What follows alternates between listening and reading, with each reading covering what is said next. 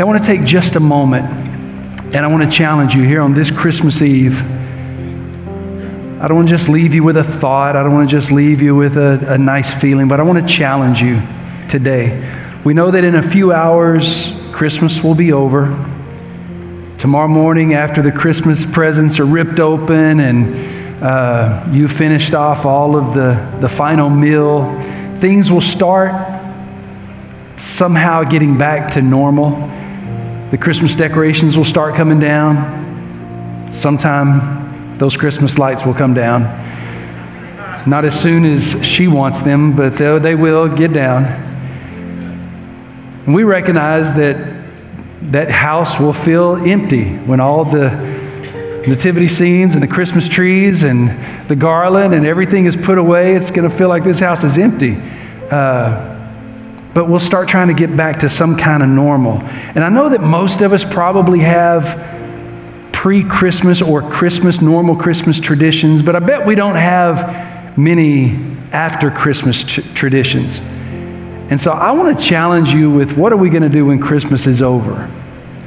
When Christmas is over, I mean, I don't want to take away from this moment right here. I don't want to take away from Christmas Day tomorrow or whatever else you have planned in between now and New Year, but I want to challenge you with what we're going to do when Christmas is over.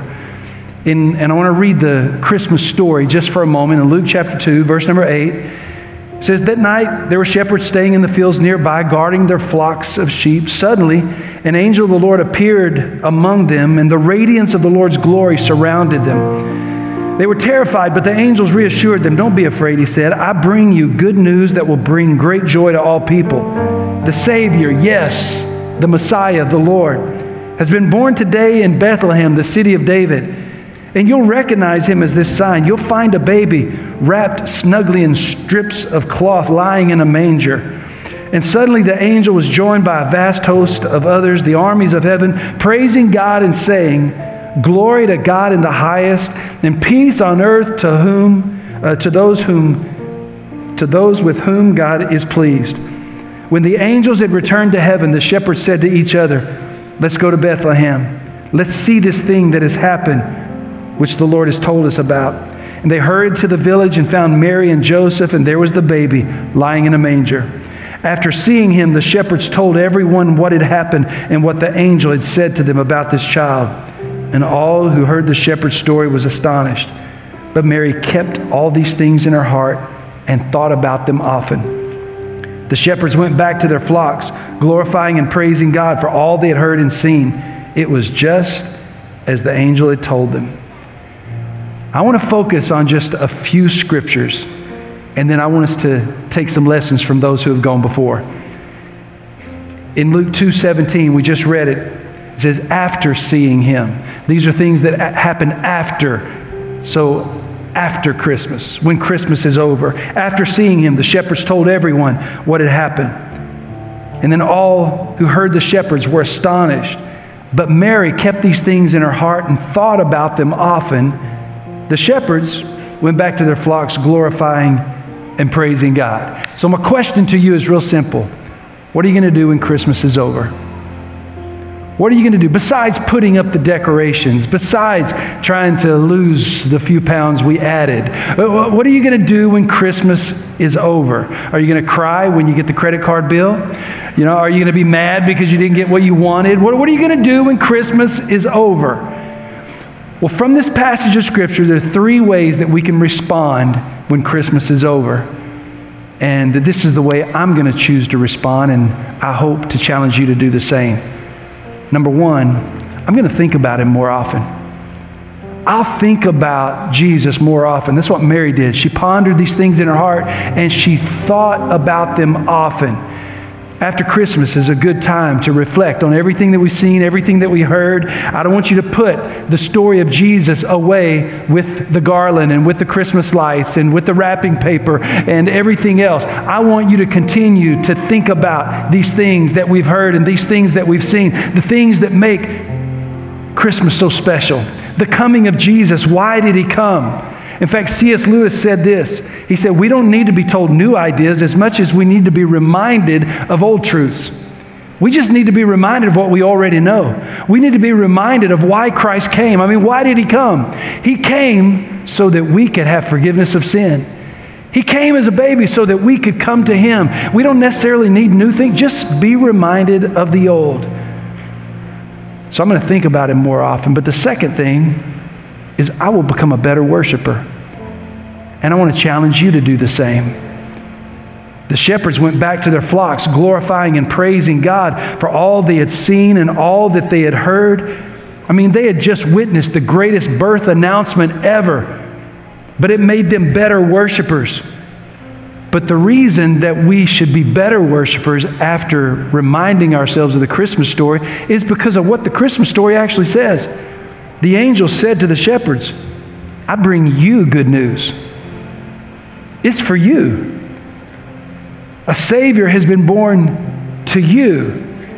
This sign is for you. He said, You will find a baby wrapped in a, in a cloth and lying in a manger.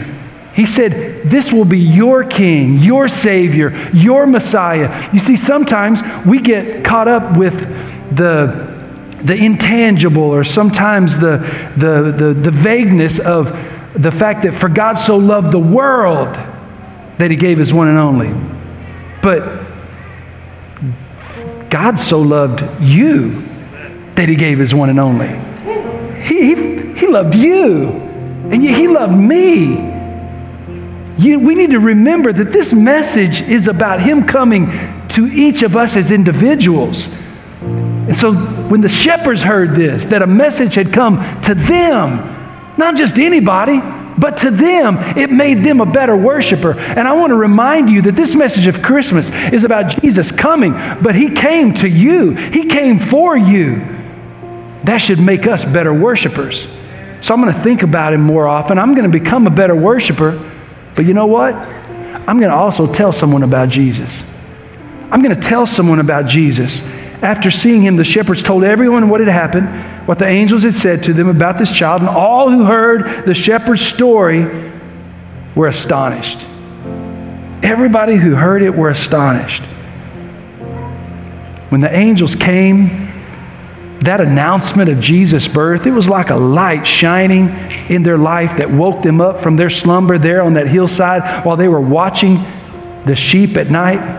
And did you know that's what our story does? Now, I know some people don't like to share their story about Christ because they're afraid of getting asked a question that they may not be able to answer. But can I tell you something? People, it's really hard for them to argue with a personal testimony. This is what Jesus has done for me. This is the change he has made in my life. You can argue theology all day long. You can argue different opinions of Scripture all day long. But you know what? You can't argue with me about what Jesus has done for me. Jesus has saved me, and Jesus has healed me, and Jesus has changed me. I'm going to go tell somebody about Jesus. And I challenge you to do the same thing.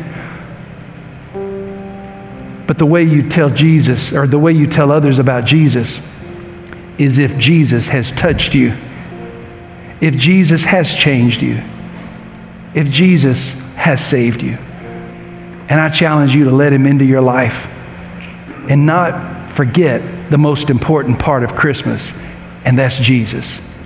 I read the story of a wealthy European family that had decided to do a baby dedication in their own home. So they invited about a dozen other families to come, and they were going to have this very elaborate uh, celebration and uh, elaborate uh, dedication service for their child. And so as the guests came in, they, they came in and they draped their, their furs and their coats and their cloaks and their capes and uh, everything on the bed in the front bedroom. And then they were hosted elegantly and lavishly. And then the time came for the reason they were all there to dedicate the child. And when the mother looked for the child, she couldn't find the child. The housekeeper said, Well, I'll go find the child. She went and she couldn't find the child. All of a sudden, everybody went into a mad scramble to try to find the child. Somebody finally found the child underneath the coats and the furs and the jackets and the capes. Everybody come in and just drop their coats right on top of a sleeping baby. The baby was fine. The baby's all right, healthy and well. But my whole point is this sometimes we can neglect, forget, overlook, even smother out the very meaning of Christmas with all the things that go on with Christmas. We can forget the baby of Christmas. We can forget the reason Jesus came with all the, the, the, activities and all of the festivities and everything that happens. Don't forget the reason that we're here. His name is Jesus, the one who came to bring salvation to us all.